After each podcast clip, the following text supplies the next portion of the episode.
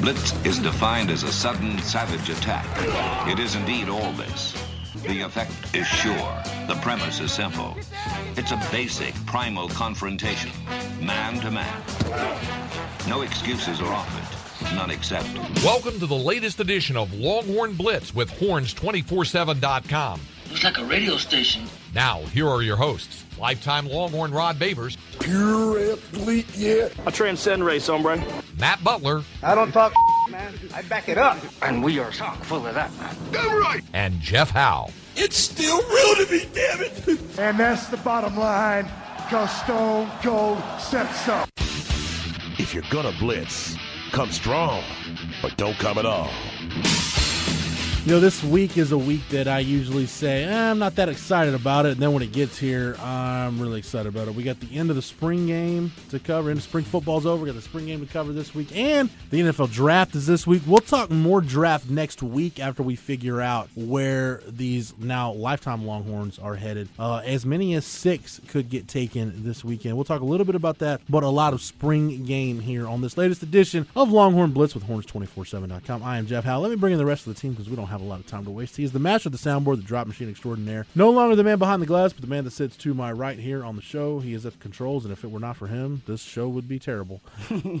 Matt Butler. Matt, what's going on, man? Well, thank you very much for the compliments, but enjoyed uh weekend. Got to go see Willie Nelson this weekend, which was awesome. And he got he uh sung the Eyes of Texas for the whole crowd. It was pretty cool. So I heard. Weekend, huh? Yeah, Why he was in town Whitewater Amphitheater. Did you get a video of that? Yes, it's on it. Check Butler and Austin Instagram, Boom. and you can watch the full minute of Willie singing "Eyes of Texas." Okay, that's all I want to know. Yes, I'm on it right now. but I'm doing well to uh, answer your question, other than a damn sinus infection, but that's sort of par for the course. Yeah, I believe we're all day to day in that regard. GC. Uh, a man who is day to day, he he enjoys him some Willie Nelson because he's that cultured. Uh, he's our Renaissance man here on the show. He's also our lockdown corner, lifetime Longhorn, 2002 UT All American, 2002 semifinalist for the Jim Thorpe Award, fourth round draft choice of the New York Giants back in 2003. Spent his NFL career with Giants, Lions, Bears, Bucks, Broncos, and a year with the Hamilton Tiger Cats of the CFL. When he was done with football, he got himself back to Austin, Texas, at a 40 acres where he earned his degree. If he knew where his T ring was, he would wear it proudly, I'm sure. Nevertheless, he's a card carrying member of DBU. Number 21 in your program, number one in your hearts, Mr. Rod Babers. And Thank Rod, intro, brother. um, I want to go back because this is it. 15 years ago, Yeah. you were selected in the fourth round 123rd overall, brother. by the New York Football Giants. What do you remember about just the draft process? Uh,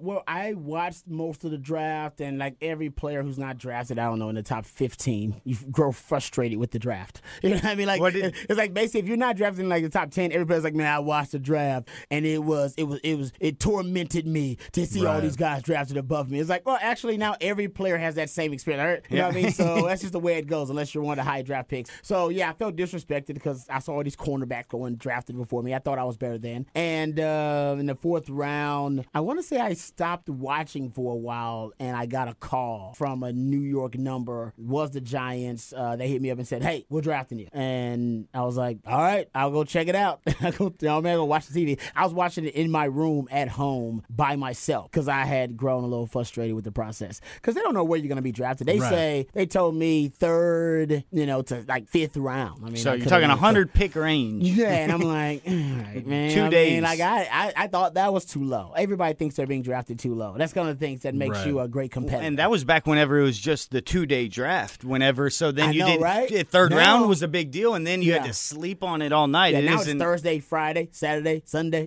Back in my day, we only drafted for two days. yeah, that's a great. Well, do you remember what did you wear on draft day? Because we have like uh, I didn't wear anything. encyclopedic I was knowledge. So no rich white man hat no, had been man, retired. Nothing like that. I Yes. wanted to be low key because I was humble about the process. like I, it. I had enough people tell me that I had enough nightmare stories from other guys who thought they were going to get drafted Mm-hmm. this place and, and they dropped in the draft to know just go home and hang out with your family and watch it. You know what I mean? But I was still hoping I would get drafted higher, of course. Uh, but now looking back at it, there was so many great players drafted behind me Mm-hmm. I'm like, why the hell did they draft me there? That's crazy. You know, now looking back at my career, I'm like, that was stupid. They shouldn't have drafted me that high. You know what I mean? So the, the draft is just, a, it is basically a lottery. Nobody has any idea who is going to work out. That's the whole point of it. And, and, and in a lottery, the only way you can win a lottery is to buy lottery tickets. The more lottery tickets you buy, the higher your chances for success. That's the NFL draft. That's why you want to stockpile picks. That's why the Cleveland Browns own this draft. You know what I mean? Because Mm-hmm. it's all about how many picks you have. Nobody has any idea who's going to work out. You think they Asante Samuel was drafted behind me. You think they figured out, oh, Rod Babers is a better player than Asante Actually, Samuel? he was three picks before you. Oh, he's three picks before me. Okay, sorry, yeah, Asante Samuel, three picks. Wait, before you're like same one, you were 123 just a Uh, few years before. yeah, Tom so- Brady was 199. Yeah, so it's it's one of those things. It's just a freaking toss up. You have no idea. So many factors. There are more factors that contribute to players um, underachieving than the factors that will contribute to success. You know what I mean? There's Yeah. more going against those players who are being drafted than are helping them boost them to success. So you just have no idea, right? We're going to have six players,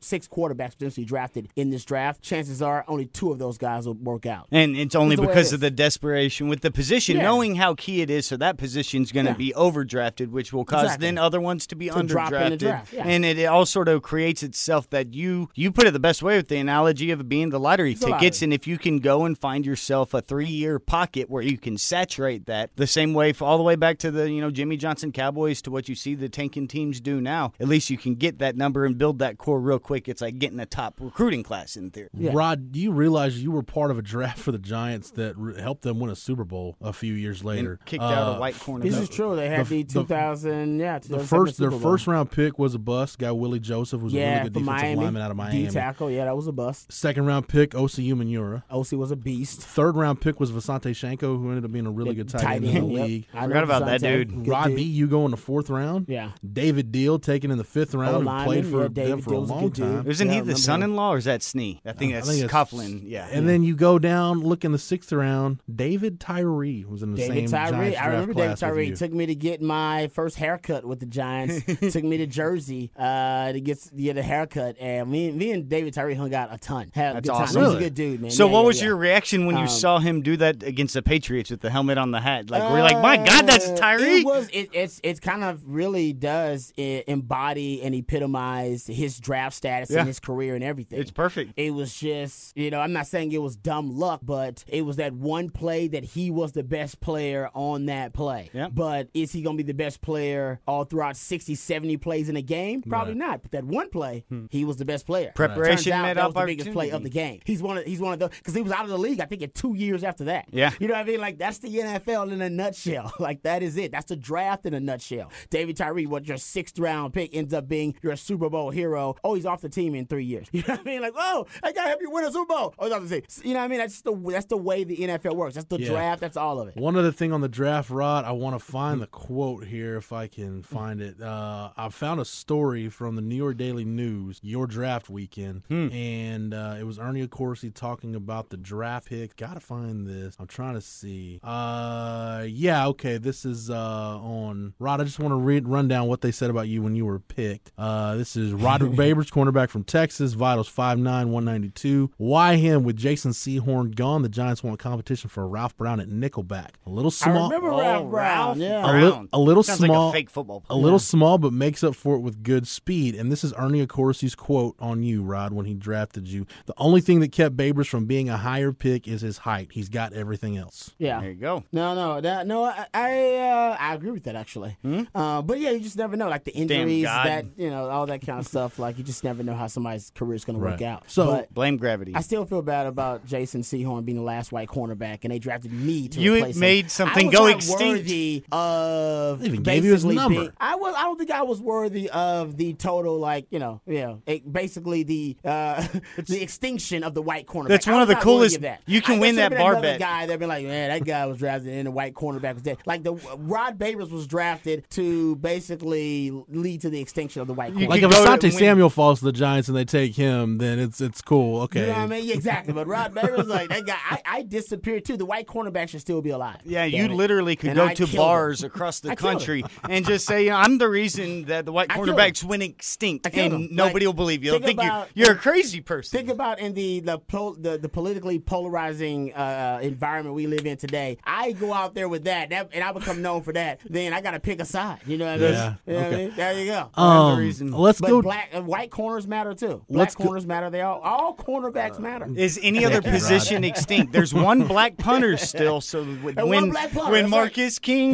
goes away, That's then True. there may be that Gonna extinction. be in trouble. Uh, yeah, it was Reggie Roby for a Maybe decade. long ball That's Reggie Reggie the- that's the Roby, only guy. yeah, black punter. That's a great game. Black punters, white cornerbacks. like you should just maybe Try. You, give out like certain like. I uh, think we've clues already- about them, and you're like, ooh, Jason Sehorn. I don't even know any of Tom white Landry? Like, Yeah. I don't even You gotta know where back to go. the '60s. And Yeah, the- like to Landry, go back to the white quarterbacks. Reggie Roby was awesome. And I don't think there are any other black punters. I'm sorry. Reggie Like, Roby was awesome in Tecmo Super Bowl whenever you did have to punt in that true. game. Good point. Um, Rod, I want to talk about the draft real quick. Don't want to spend too much time on it. Uh, you start looking at the projections. It seems like everything is starting to make sense in terms of where these guys are going to go. Uh, Connor Williams, late first, early second round, seems to really be the projection for him right now. We've talked about it mostly because teams don't know if he's a tackle, is he a guard. When I talked to Mike Mayock at Pro Day, he said, "Look, it just depends on who drafts him, but whoever drafts him is getting a, a versatile chess piece that can fill any of those five positions for you up front." Malik Jefferson's grade, or where he's not grade, but the the projection for him, it sounds like anywhere from like late second to maybe early 4th So it's kind of all over the board from Malik Jefferson. DeShon Elliott really seems to be in that fourth round range. Uh, it's interesting. The Dallas Cowboys, and I say this as an unabashed Cowboys fan, by the end of the weekend could end up with a Texas Longhorn in their safety room. Rumor is they really like DeShon Elliott in the fourth round to possibly draft him. And there's also plenty of rumor and innuendo coming out of the Metroplex that the Cowboys are trying to swing a deal with the Seahawks to get Earl Thomas. Yeah, I saw Oh, yeah. that. Yeah, I did see the Earl Thomas thing. My, Been out there for a while. I'm not with- sure if they're going to be able to pay. Earl Thomas wants to be the highest paid safety in the NFL, and he also, you know, he Yeah. when that he wants that brand new contract. Earl Thomas is approaching 29, or I think he is 29. He is 29 right now, yes. 30. It'd be a very right? Jerry Jonesy deal. 2007. It would be. I, I still think Earl Thomas is a top three safety in the league. So it actually, you're still getting the deal. But do you want how much you're going to pay for? The do you pay future. for potential, or yeah, are you paying for performance and production right now? What That's one of the things Jerry Jones has got to figure out. You just invested in the secondary last year with a ton of picks. You drafted Chidobe Awuzie, you drafted him, you drafted Jourdan Lewis, you drafted Xavier Woods. All those guys actually been huge for you. Just picked up Byron Jones' fifth year option. And then he's going to play cornerback. Now they're going to move him. So you do need safety help, but is it better to just draft a young Right. safety like you did last year, cheaper, uh, more affordable, rather than go sign Earl Thomas to being and give up draft capital to make Earl Thomas the highest paid safety in the league? And it's- it sounds like the- if he's that final And I piece, love to- Earl Thomas. and if Yeah. He's that final piece to tie it together, you could see maybe understanding, maybe overpaying for. yeah, you're still what, figuring your secondary out. You just moved Byron Jones back to cornerback. So right now, I don't know how well it just would got all a new fit. DB coach in Kris Richard. Yep. And it sounds like force it sounds like for the to get reason you mentioned, Thomas. Rod, because uh, the word is Earl Thomas wants Eric Berry money. Um, Oh yeah, he wants to be the highest paid the, safety in uh, the league. the Definitely. Cowboys might, because of salary cap structure, they might have to look at giving up draft Now- picks next year. Now to make here's this the thing. work. Here's, that's here's the dumb. here's the uh the storyline, like the down low storyline about that. Is Rod Marinelli going to be the defensive coordinator next year and the year after? Yeah, because if he's not, I, the word on the street is Kris Richard is going to get that duty as the defensive coordinator. Now, is Makes he going to change the defensive uh, blueprint and change the entire uh, defensive strategy? And if he does, maybe he's saying, "Hey, I want Earl Thomas because if I can if I can have Earl Thomas, he is the key piece to me giving you uh, a, a replicating to what the Seattle Seahawks did in a defense. I can do that if I have that invaluable piece, a guy with the most range of any safety in the league. You give me that, I'll give you Seattle Seahawks defense from you know 2013, 14, that kind of thing. Right. when they're in their prime. So that's I think that's what they're going. If that is if Earl Thomas comes, I think that is the case. That Rod Marinelli, this is his last year. Maybe he's on his way out. So we'll see if one of those, if Earl Thomas or DeShon Elliott, if one of those guys is Yeah. uh, with the Cowboys by the end of the weekend. Um, Poona Ford, Rod, it sounds like he's definitely going to get drafted anywhere from like late fifth to the sixth round for Poona Ford. He deserves it. Uh, Michael Dickson likely to get taken somewhere. I've seen mocks have him going as high as the early fourth round. Nice. Um, Maybe I can believe 123. that. Yeah. he's the best punter in the country. He's the best punter in, that college football it's- has seen the last it's five I was about gonna- to say he's like one of the best punting prospects you've ever seen. Exactly. Like when you gonna add his team- athleticism in there. It's going to be a team that uh, A has a punter need and B has a lot of draft picks probably on that third day. If you've got like multiple fours, multiple fives, you can go you can go spend one on a punter. And the latest mock I saw had Michael Dickson going to the Ravens, which would be nice with Michael Dickson and Justin Tucker handling the kicking Well, game that makes for sense. Yes, uh, John Harbaugh's a special teams coach. Right, exactly. You know what I mean? and Tucker and Dorsey, yeah, that'd be awesome to you see go. them two together. Like Right. that, that pretty insane. But when you look at just like where he could end up landing a spot, actually, I think that when you look at most rosters, you might not even need a punter for him because he's a guy that's going to come in on that rookie contract. Even though it will be a higher scale for a punter, Right. it's still bare bones cheap. In the way that we saw him flip the field position, if pros think that he can do the same thing in. I mean, that's one of the most Yep. undervalued areas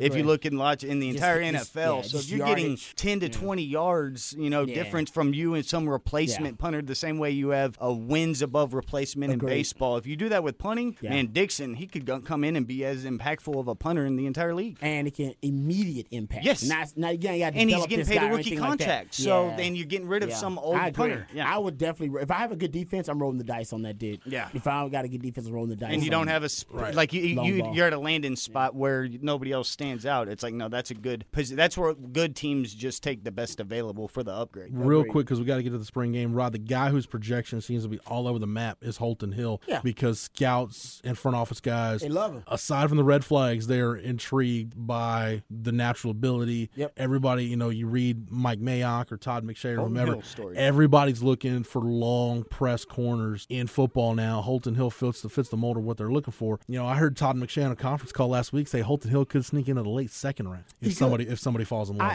him. I, I was talking to Shanahan this weekend. He was in town for the Mack Brown dedication and, you know, for Mack Brown celebrating going to the College Football Hall of Fame, and all the guys were back in town. I talked to Shanahan about the draft for about 10 minutes. We don't talk a lot of ball. We hang out. We just kick it. But first name he brought up was Holton Hill. and literally, basically, you know, I- What'd you he- think? He basically, see- he, he's like, yeah, the decision that we would have to make is um, the risk, because now we got a guy, Reuben Foster, who's dealing with his own issues because we rolled the dice on him. Yeah, and and Lynch those, is- yeah. pro- those you know those charges are proven to be true, then we we might have to cut ties with him. We cut ties with him, then you know we can't bring in another. It would be tough mm. for us to justify. A guy with known red flags, with yeah. known red flags, off the field issues, who also ends up you know making irresponsible decisions after we draft him. So he was like, yeah. So now we it, it- just throwing you throwing out there what teams are thinking about from their own perspective of drafting a guy like Holton Hill. He is high on a lot. That was the first name Shanahan mentioned I brought up. I That's said, man, what do you think about these Longhorns coming out? He's like, man, Holton Hill, man, upset he's got you know red flags out there because you know, and then he brought up Reuben Foster and hmm. started going off about that. So I, I do, I think that a lot of, I think you maybe other than Connor Williams, there are probably more teams interested in Holton Hill than any other prospect coming out from the Yeah. 40 acres. Yeah, and and Rod, Yeah. you said it And for a long. You said it for a long time now, because obviously you being a Lamar guy, you've known about Holton Hill for a long time. But the comparisons to Richard Sherman have been there since he was in high school. Since he was coming out of high school, literally, Team people were making that comparison. You know, he ran like right. I think it was man. You want to you might want to pull this up. I think mm-hmm. his forty time at the combine was right around like It was. four five flat or four four nine. four Right where. Richard Sherman's was. And at his size, with his length, that's right. That's, right That's in a that sweet 4-4. spot. Oh, I yeah, actually That's a- did that's that. a mid 4-4. You were out, and I compared Richard's measurables to Okay. him on that 'Cause I podcast, say and they the were combine, right there. They had him at a four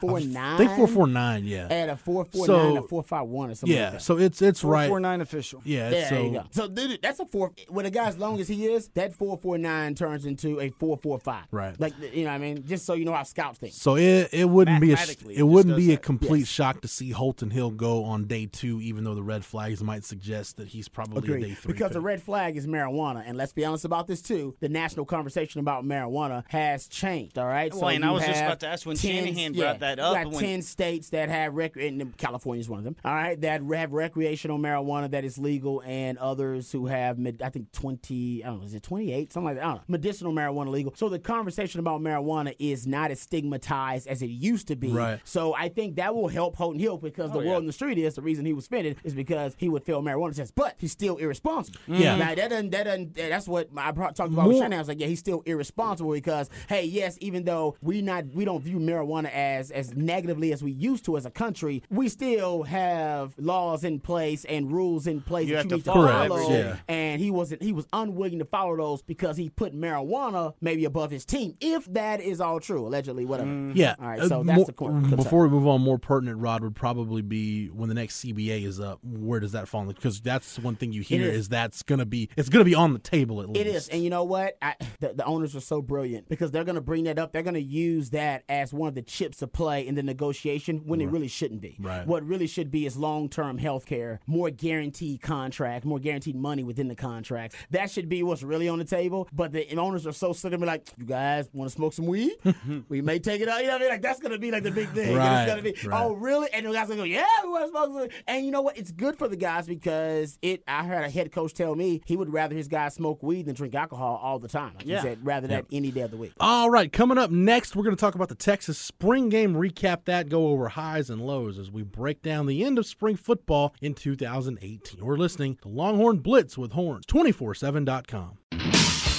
This is Longhorn Blitz with horns247.com. Now, here is your host, Jeff Howe. Let's go ahead and talk spring game. And.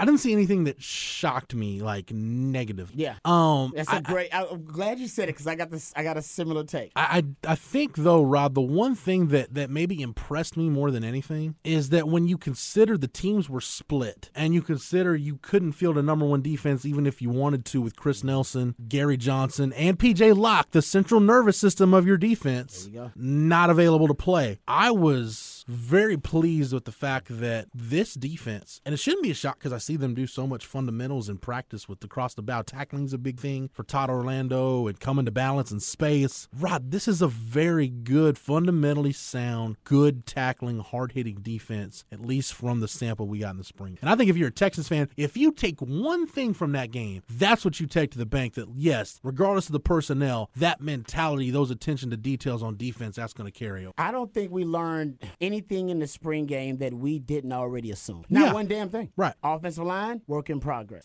Wide receiver, deepest position on the team, and probably the most talented position on the team. If everything overall. clicks, if everything absolutely, clicks, yes. right? Lil Jordan Humphrey, Collin Johnson, two guys. Basically, we've said before, you got to find a way to get those guys the ball. They're the badasses of the group, right? Right. Lil Jordan Humphrey, you got to move him around. You got to put him in different places to to, to maximize his skill set. Todd Herman says after the game. Oh, sorry, Tom Herman. Todd Herman. Tom Mm. Herman says after the game that oh, you know what? Those guys. It should be Todd Todd Herman. That should be the new love, Love name connect- for offense, Todd defense, the and Tom symbiotic. Herman. Todd Herman. Boom. That's when the Texas is going to hit its pinnacle. All right? Mm-hmm. It's like Brad Bradgelina and all that kind of stuff. But my point is, we we saw Lil Mac Jordan Humphrey move around. We saw him in the slot. Saw him outside. Saw him in the backfield. Tom Herman says he's the most versatile offensive weapon I've ever had. You know what, Tom? I'm glad you realized that after the spring game. But the truth is, I knew it last year mid-season, and we've been talking about it on this show since last year mid-season. That's your most versatile piece. You should move him around. He can really make you multiple in a number of ways. Also, I like the tight end position. We talked about that, how that's going to be key as the uh, the bridge between the pro uh,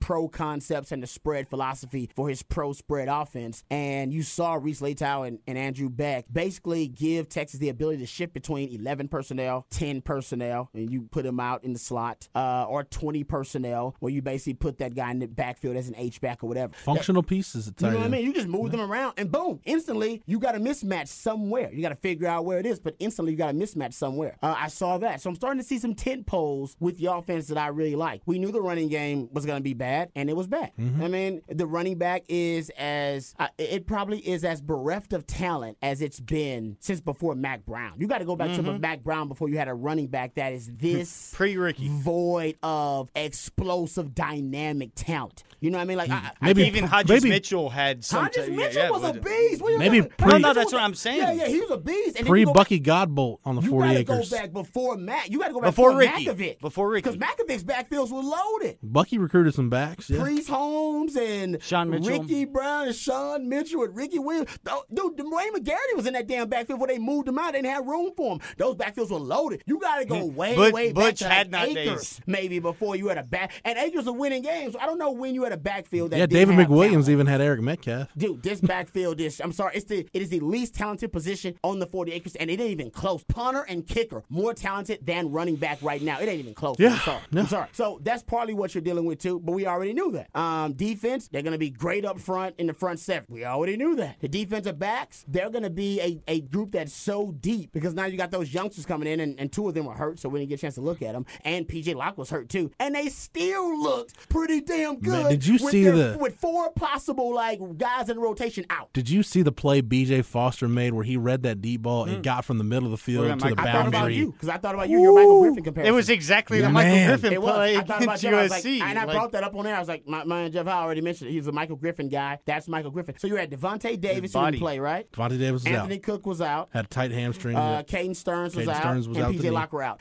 Those are four guys you could argue are going to be your top seven or eight. They're among- best they're in the DBs, mix, right, yeah. Right. Uh, maybe your top eight best DB, and and and four of them were out. And that secondary, like, that secondary looks pretty damn good. Actually, up against the yeah. most the most the, the most talented position, the deepest position uh, that Texas has right now in the wide receiver position. So I, I don't know. I wasn't surprised at all. I mean, I was Right. like, okay, this is exactly what I thought. They are who we thought they were. Thank you, spring game. And that's why, like, you, you just really look forward to seeing like how you, you talked about the battles you used to have with Roy Williams and wide receiver and corners, and then like That's true. when you get to see this field and see like, oh well, Lil Jordan Humphrey, Collin Johnson, they look even Duvernay. At times, you saw the tools that you see that make them elite. Yet, like you were saying, the DBs that aren't even maybe your best DBs were playing well against them. So it just intrigues me to see how that's going to grow over the next six months and where that goes. Right, I, I want to read, go back to my spring game primer I posted last week on the site at horns247.com. I did a three things I know, three things I think column going into think the spring that game. Yeah. And uh, I wanted to go down the things I know. I know Yeah. the offensive line will get better. It's a work in progress, but there's a lot of peak. Don't know Calvin Anderson, no Patrick Hudson. Um, it's going to get better. Mikey The- Randy. take a snapshot of where it is right now. It's going to be much better. And I think we all can see. But I, I wrote that the individual pieces have improved, and I think we saw that in certain spots. Herb you Hand? could tell Denzel Okafor looked better. You could tell Derek Kerstetter's improved. Elijah Rodriguez has gotten better. You know, you still got a lot of work to do with the group as a whole, but it's getting better. Um, one of the other things I know, if you're going to watch one player, keep an eye on Malcolm Roach, and I think we all saw Malcolm Roach at 265 pounds or whatever, playing that rover position. Uh, right, he's a difference maker, man. He's he Man, completely beast. Has the ability to completely change Yeah. the outlook of your fronts based on the small sample we saw. Yeah. You know, Jeffrey McCulloch had three sacks. Nobody, there's nobody in this program right now one on one that can block Breckyn Hager. Nope.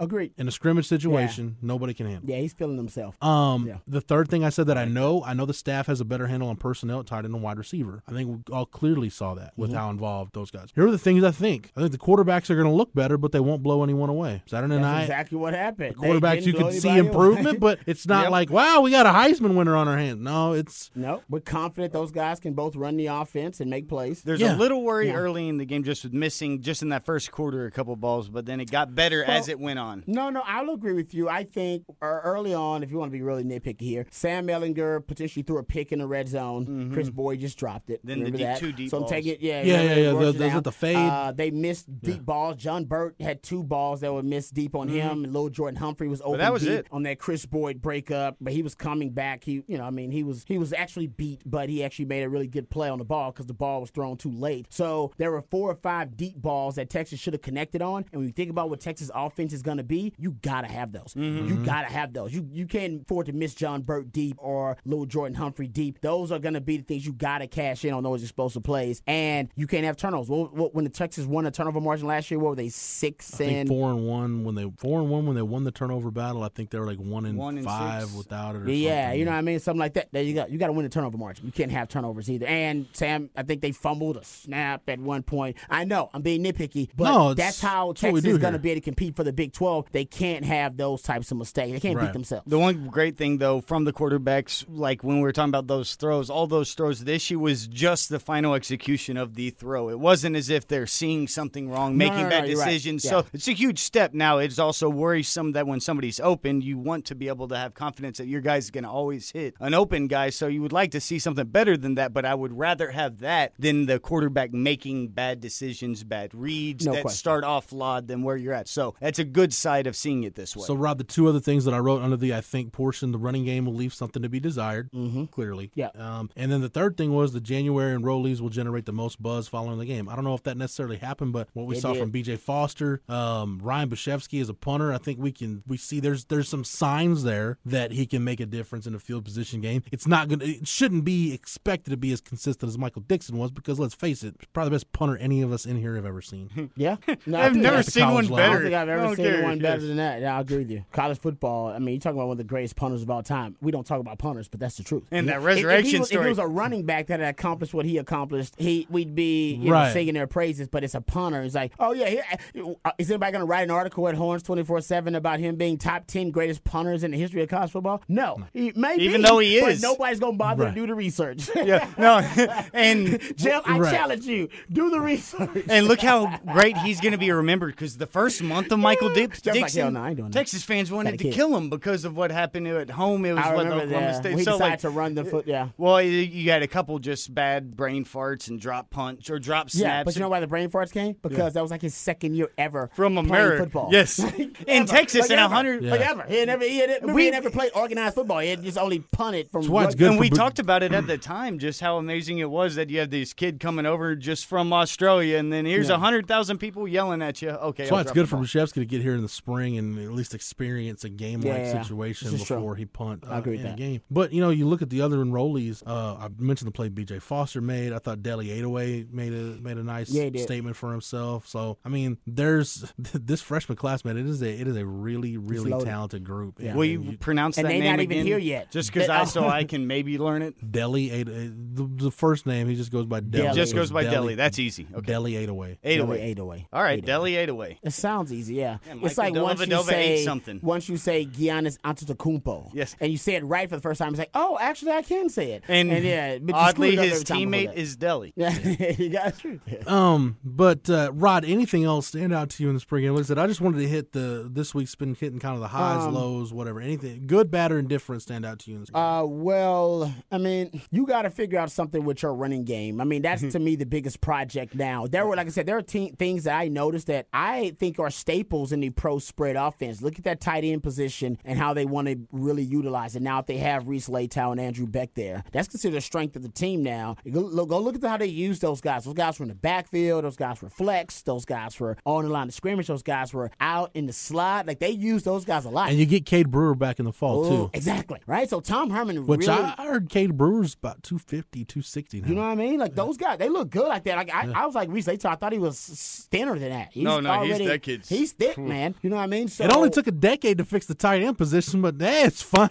Yeah, Arrow's finally like pointing that. up, man. Uh, but that's what I like. I like that that you know that's uh, kind of a, a, a staple of the pro spread offense for Tom Herman, and he's going to make sure that he you know reinvigorates that position. That is the as we pointed out, that is the connection between the pro and Right. the spread. Bridges the Uh, gap. Exactly. The quarterbacks, man, we got four quarterbacks, scholarship quarterbacks. It's been a while. I mean, it's been what 2012 was the last time you had four scholarship. You know the you know the last time you had four who the four were? If I if I'm remembering this right. was it Connor 2012? Well, there's been a couple was? times. You had 2012. It 2012, was 2011, David, 2007. David Ash, Case McCoy, Connor Brewer, Jalen Overstreet. There you go. And then there was a time where you had four, and the four were Tyrone Swoopes, Jerrod Heard, Kai Locksley, Matthew Merrick. Yeah. Now you have you got first world problems at quarterback for a change. You've, you you've know what I mean? upgraded just a little bit. Yeah, you got first world problems. You got, you know, and that's why Tom Herman. I heard, I saw your tweet. He, you know, on the conference call, he won't announce who a starting quarterback is. Oh, I haven't even thought about who the starting quarterback's going to be. Oh, yeah, you've thought about it. All right, it's about the worst kept secret in Austin, Texas. It'll figure itself out. "Hey, You don't know who the quarterback is. All right, coach. Yeah, just like yeah, we we- just like we all knew that little Jordan Humphrey was a playmaker before you did. It's just the fans are a little bit ahead of the coaches, and that's fine. But I think he knows who the starting quarterback is. He knows it's Sam Ehlinger. And but the fact is, you have a first world problem at quarterback, like you had when Chris Sims and Major Applewhite were fighting it out, or Vince Young and Chance Mock were fighting it out. You don't have the Case McCoy, David Ash quarterback competition, No. or the Tyrone Swoopes, Jerrod Heard quarterback competition. come a long exactly. way from that so one. I think that is a step in the right direction too. And honestly, I don't know nobody's gonna like this. You know, that offensive line was worn out because they were going with both, you know, orange and white teams. Had eight scholarship guys rolling You know, in and I saw some improvement on the interior on the offensive line. Uh, man, I I, think too. that's where that's where your strength is. I mean, you got Shackelford, that's where you got Vahe, Elijah Rodriguez is playing. I there. love the fact that Herb Hand and, and anybody that has a chance to watch. I know some people have their opinions of LHN, and we've dogged LHN on Yeah. this show, but the All Access was really interesting watch it, because you get a little glimpse of the times where I got to watch Herb Hand work with the offensive line Yeah. this spring. And there was a piece in there in the All Access where he said, "Okay, everybody's a, everybody's a left guard today. They're doing individuals. Everybody's a left guard. So we're all going to work on skip pulls to the right." That's Belichickian right Yeah. there. That's, So I he wants like to, he, that. he wants to see everybody skip pull. So Rod, I just Well, love the fact what the that assignment is. you know Todd Orlando did this on defense, and, Yeah, he he reiterated it when I asked him about depth uh, the last time he was available. I guess it was the Thursday before the spring game, and he said we're still in a situation where we just want our four best linebackers to where if somebody goes down, I don't want to say you're the backup rover, you're in. It might be hey, you're the backup B backer, so we'll put you in at B, but B you go to rover because Yeah. you're really so that way you've got your best linebackers on the field at all Which is times. why Malcolm Roach is big. Exactly. That's where I think Herb Hand's trying to get the off. Not I think I know that's where he's trying to get the offensive line to. To where if if Zach something happens to Zach Shackelford, he doesn't want to say, okay, who's my backup center? He says, no, Derek Kerstetter, you go from right tackle to center. Denzel Okafor, you go from backup left tackle to now you're the starting right tackle. Yeah, to take it back to Connor Williams, I think that's why now what used to be a negative in his critique now has become more of a positive. It's like he can play four positions on the Mm-hmm. offensive line. I heard some scout say that the other day. I was like, oh, back two months ago, it was like we don't know what he's going to play, guard tackle. But now people are looking at it how the Cowboys are kind of looking at. it. They signed Cameron Fleming, the switch tackle from the Patriots. Mm-hmm. Um, you know, what I mean, they're, they're they got La'el Collins who can play guard or tackle. That's I think where offensive line is going. Period. Yeah, it should be. You know what I mean? And what you're saying right there is more telling of the person viewing it that way than necessarily because we'll find out once the draft happens how these other teams view it. Because how you're saying it's a strength, and you look at like Texas, if you were to have uh, how you compart instead of having your multiplicity, have a car- compartmentalized backup centered that is obvious drop off. Yeah. If you now don't have that safety net to come in, now you have that glaring hole that's going to be exploited over and over and over. And when you talk about lack of depth and all those things, this is just like in baseball where a guy like Marwin Gonzalez for the Astros last year was so invaluable because no matter which batter, which uh, you know position, first base or third base or outfield or a lefty or a righty, he's a switch. He can be that guy that backs up and fills it. So then your fill-in guy, what used to be maybe a guy you were afraid to play or weren't even gonna play, and then was mm-hmm. forced into injury, and now is a cavernous hole that the defense is gonna constantly exploit. Yep. Instead, you're still pretty good. You're serviceable there, and if you have a lot of these guys to fill that net, it just gives you that multiplicity. And we that's why we talk about how much we loved Muschamp and why Muschamp's defenses had the ability against different opponents to always be successful because they sort of just go and mix and be able to I don't know meld together at what the opponent is doing against them. Rod, something I want to throw at you real quick that I just thought of is it almost where you have to, and we've seen the Cowboys do this a little bit with the way they value their offensive line. Where They're Zach thinking Mar- about drafting another one this year. Right, where Zach round. is.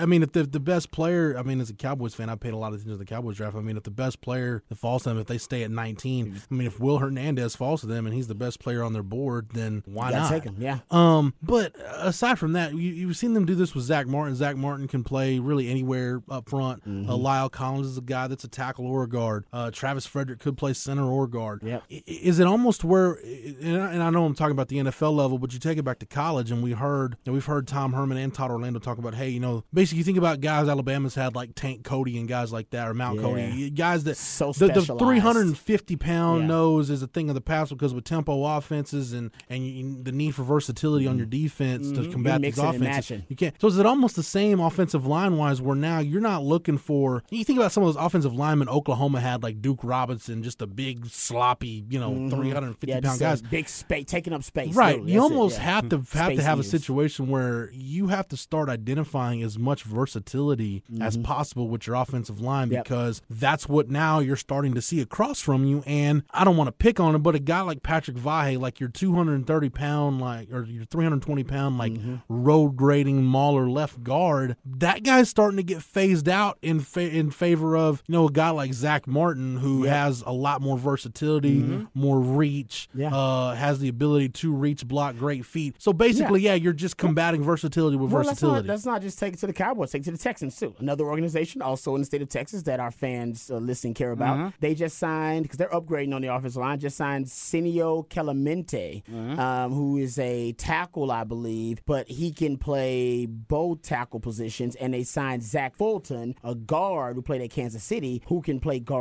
and center. So I don't think it's just. I think that the Cowboys kind of led the way by investing draft high draft capital in these guys early on. I think everybody now in the Patriots, we know that because Cameron Fleming came from the Patriots, uh, and he was he was playing right tackle and left tackle. That you you know versatility has got to be a it's got to be an asset for anybody, and for for someone to say that oh we don't know if this guy is a linebacker or a safety, and consider that to be a criticism, uh, something negative rather than a positive in this day and age in football, to me is like ludicrous. It's like what, what are you talking about? It's like Shaquem Griffin, right? The one-handed player. Like we don't know if he's a linebacker, could be a safety. It's like well, that's actually I love that. That's Yeah. great. I love the I mean, back up both that- positions. You know who's going to have a hard time identifying him as a safety or a linebacker? The quarterback, Mm-hmm. who is that he's a, he's across from. He's like, is that guy a linebacker? See what the hell is he doing? Yeah. So I, I don't. I think now people are starting to figure that out. That that's a that's a that's an asset. Yeah, I mean, it's the same thing every single night when you've been watching the NBA playoffs the last few Honey weeks. God's I mean, the Texans we, we were yeah. talking just what two years ago, Jeff, about Hassan Whiteside, hundred million dollar contract. He's getting ran off the court because of Ersan Ilyasova because they'll go Yeah. small at center when Embiid's Exactly. injured, and now you can't even play your hundred. And that's an athletic, fast seven footer, Yeah. and he's still too slow for the game. and it's the same. He, he can't get up and down the court Yeah. fast enough. Uh, By the time he gets down there, they're already scoring, and he has to run back. And it's the same thing he's saying that with these modern offense and these linemen, And- you're running a tempo and hurry up. Like you're just trying and lugging jog, and they're sitting there waiting Yeah. for homeboy to get into his And stance. it's like, oh, that big man's tired. Let's run the dive right And at it- him, and please. Exactly, so- and it's like the guy that's 50 pounds less than him and not as strong. Well, you know what? We're on our 12th play on this drive. You done anyway. It don't Well, matter. exactly. Could- Matt Bullock could block you. because you're winded at that point. and then Exactly, when you see like a big guy like that get played off of the field, it's just befuddling when you look at. It, But it really makes total sense when you put together the entire gameplay of each one, and they can still be very valuable in certain matchups and be a rosterable spot. It's just not that that it's a necessity. The necessity is almost to be versatile first, then to be that one specialized tool. You can still have that specialized tool, just might not be used as much. All right, break time on the show, but coming up next, more Texas football talk as we continue breaking down the spring game, what we liked, what we didn't like, and where the Longhorns go from here before the September 1st season opener against Maryland. You're listening to Longhorn Blitz with Horns, 247.com.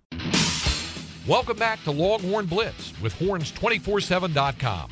Once again, Jeff Howe. Rod, I'm not just saying this because we saw him punching a couple touchdowns, but getting back to the Texas run game, when you talk about you've got to figure something out. yeah, man. And, and I know they're bringing in Tre Watson from Cal. They brought him in on, a, on, a- Yeah, on an official that would be visit. great if he can come in, But the- I think the thing Texas is a little worried about is he's about to go to LSU, and LSU has a pressing need for running back. So I mean, now you're competing with another program. But the bottom line is, I don't. You're, you're not. And we, we talked about this a couple weeks ago. So like you said, Rod, this isn't a surprise. I mean, there's not. You know, Jamaal Charles or Cedric Benson's not walking through that door between now and September 1st. Mm, not happening. So you got to make do with what you got. And until we see something from Keontae Ingram, there you go. uh, Little Jordan Humphrey is probably the most explosive playmaker you've got from the backfield. And Tom Herman seemed a little uh, put off by the, the questions from the media. A little? there? Okay. Uh, There man, you go, when he was let me tell you about what it. happened. This is the a little upset one. about it, this was the one post game. The one post game availability I Yeah. didn't go to because it was a deal where you know the way our site structured. Bobby didn't write, so I had to have mine like Yeah. up immediately. And I, I told I told Chip, I said, Chip, you just go down there. I was like, I'll stay up here and I'll finish this and make sure everything's functioning. And then,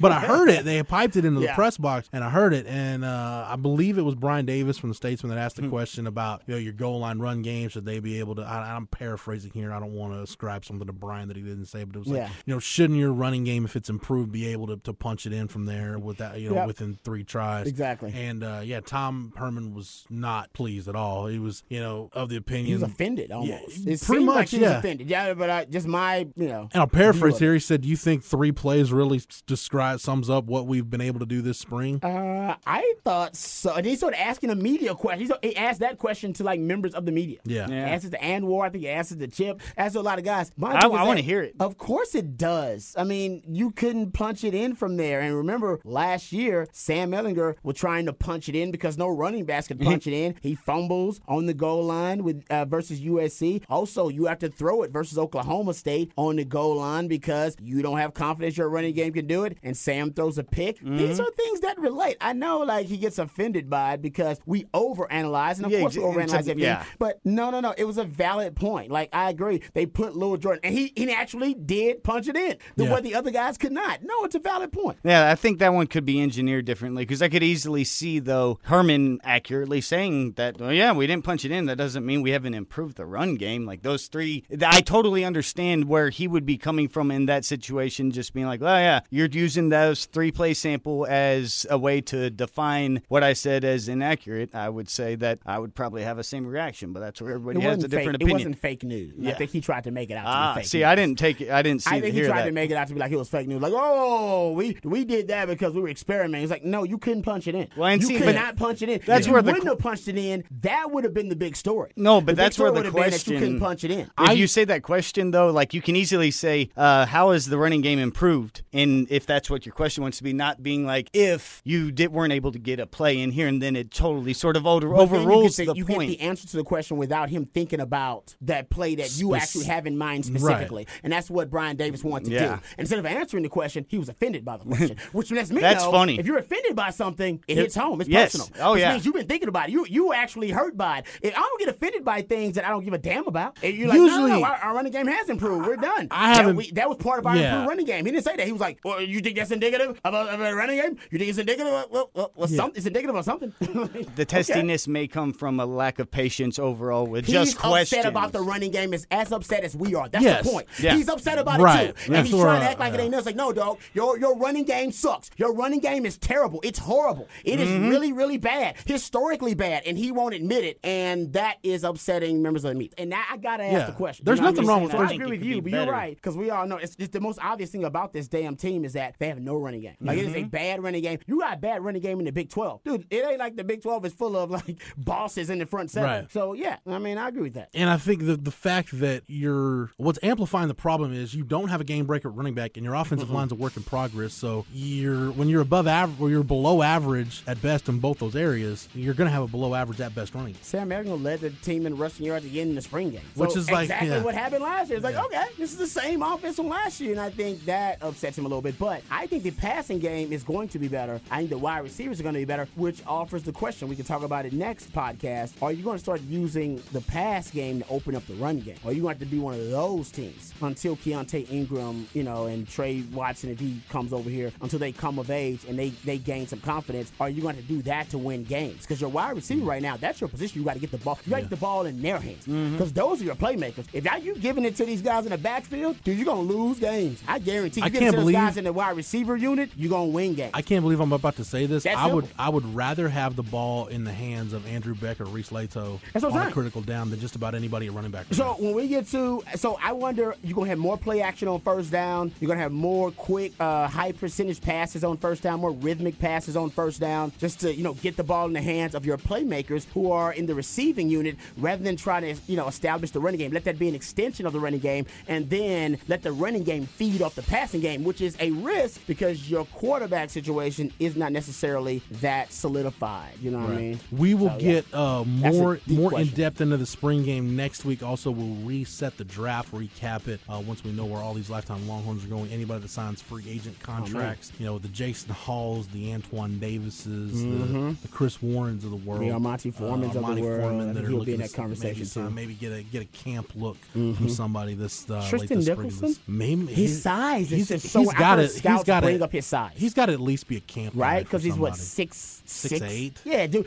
I've heard scouts just say, "I heard y'all got a six seven guy coming out. He's not gonna get drafted." I was like, "Yeah, he's there. He's like that the off- mountain on Game of Thrones, Off the won't bus guy that they talk like, about. Can, he, can the mountain block somebody, or is he only killing people? We don't know. Yeah.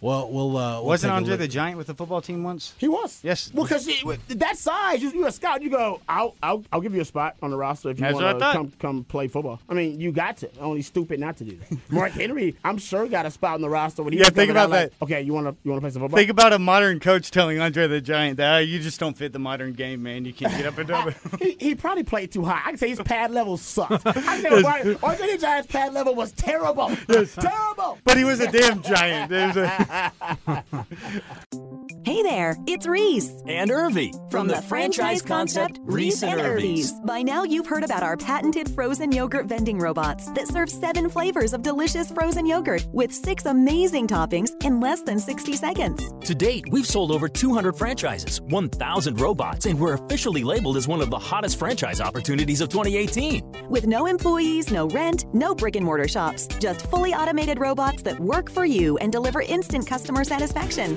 Revenue for you, smiles for them. We secure our franchisees high foot traffic locations like hotels, tourist attractions, colleges, and malls. From installation to instant sensation, we provide you all the tools for Froyo success. No experience is necessary, and full and part time franchise opportunities are available. To find out if your territory is still available, go to froyofranchising.com to learn more and be sure to enter promo code 2323. That's froyofranchising.com, promo code 2323. As a small business owner, you make every dollar count. So, what could you do with $10? Go to Vistaprint.com today and you'll get 500 high quality custom business cards for only $9.99. That's less than 2 cents per card. And at Vistaprint, your satisfaction is absolutely guaranteed. So, it's never been easier to turn 500 strangers into connections. Just visit Vistaprint.com and use promo code 1919 at checkout. That's Vistaprint.com, promo code 1919. Gary, why aren't you outside enjoying the party? Hey, Michelle, it's this heartburn. When it hits, it really hits hard. Oh, I'm sorry. That's it. I've had it. I'm gonna kick acid with Rolaids. Rolaids Advanced goes to work instantly for powerful relief of your worst heartburn, bloating, and gas. Wow, you're packed fast. Yeah, I feel much better. Now this is a party. Kick acid and gas with Rolaids Advanced. Ryan! I don't know how else to say this, so I'll just say it. What is it, Linda? I think we should see other people. Are you breaking up with me? On a roller coaster? Well, we do have a lot of fun. Maybe we should stay together. Ah! An emotional roller coaster? Surprising. What's not surprising? How much you could save by switching to Geico. I just need a little me time. Ah! Geico. 15 minutes could save you 15% or more. Hi, Tom Bodett, coming to you from one of those open offices. They're designed to make it easier to share ideas and, apparently, the details of Cody the intern's love life. So if you're looking for some space to call your own, try Motel 6. They have the low prices you've come to expect, plus the peace and quiet you so desperately crave. I'm Tom Bodett from Motel 6, and we'll leave the light on for you. And Cody, you can do better. Book online at motel6.com. Mederma Quick Dry Oil is now preferred by consumers over bio oil for its faster and more complete absorption. Quick Dry Oil is multi purpose, helping improve the look of skin, scars, and stretch marks. Plus, it contains a unique blend of nourishing botanicals in a paraben and dye free formulation with fast absorbing, lightweight oils to hydrate and improve the look of skin. Visit Mederma.com to find out more. Are you or someone you love one of the nearly 1 million Americans living with Parkinson's disease? There is no known cure, but you have the power to help change that by participating in a clinical trial. The Michael J. Fox Foundation will help get you started. Visit michaeljfox.org slash participant pack to download the new Parkinson's Trial Participant Pack. It's free and available right now. That's michaeljfox.org slash participant pack. Visit today. Hey there, it's Reese. And Irvy From, the, franchise concept Reese and Irvy's. By now, you've heard about our patented frozen yogurt vending robots that serve seven flavors of delicious frozen yogurt with six amazing toppings in less than 60 seconds. To date, we've sold over 200 franchises, 1,000 robots, and we're officially labeled as one of the hottest franchise opportunities of 2018. With no employees, no rent, no brick and mortar shops, just fully automated robots that work for you and deliver instant customer satisfaction. Revenue for you, smiles for them. We secure our franchisees high foot traffic locations like cinemas, hotels, tourist attractions, colleges, and malls. From installation to instant sensation, we provide you all the tools for Froyo success. No experience is necessary, and full and part time franchise opportunities are available. To find out if your territory is still available, go to froyofranchising.com to learn more and be sure to enter promo code 2323. That's froyofranchising.com, promo code 2323. Welcome back to Longhorn Blitz with horns247.com. Once again, Jeff Howe. For Matt, for Rod, do, though. for Travis, the best damn videographer in a podcast game. For everybody at the Austin Radio Network, 1049 The Horn, AM 1260, the Horn app, hornfm.com, where you can hear Rod be on the Rodcast each and every weekday. from Shameless 1 3. And thanks to Matt, you get us on iTunes, tune in, any podcast app out there, and you can get all of our archives, interviews, everything else, all the good stuff on the Longhorn Blitz SoundCloud page. Yep, just type in Longhorn Blitz. For the Horn family, for the Horns 24 7 family, I'm Jeff Howe. Thank you so much for downloading and listening, and we will catch you again on the next episode. You've been listening to Longhorn Blitz with horns247.com. Remember, for the latest Longhorn news 24 7, visit horns 20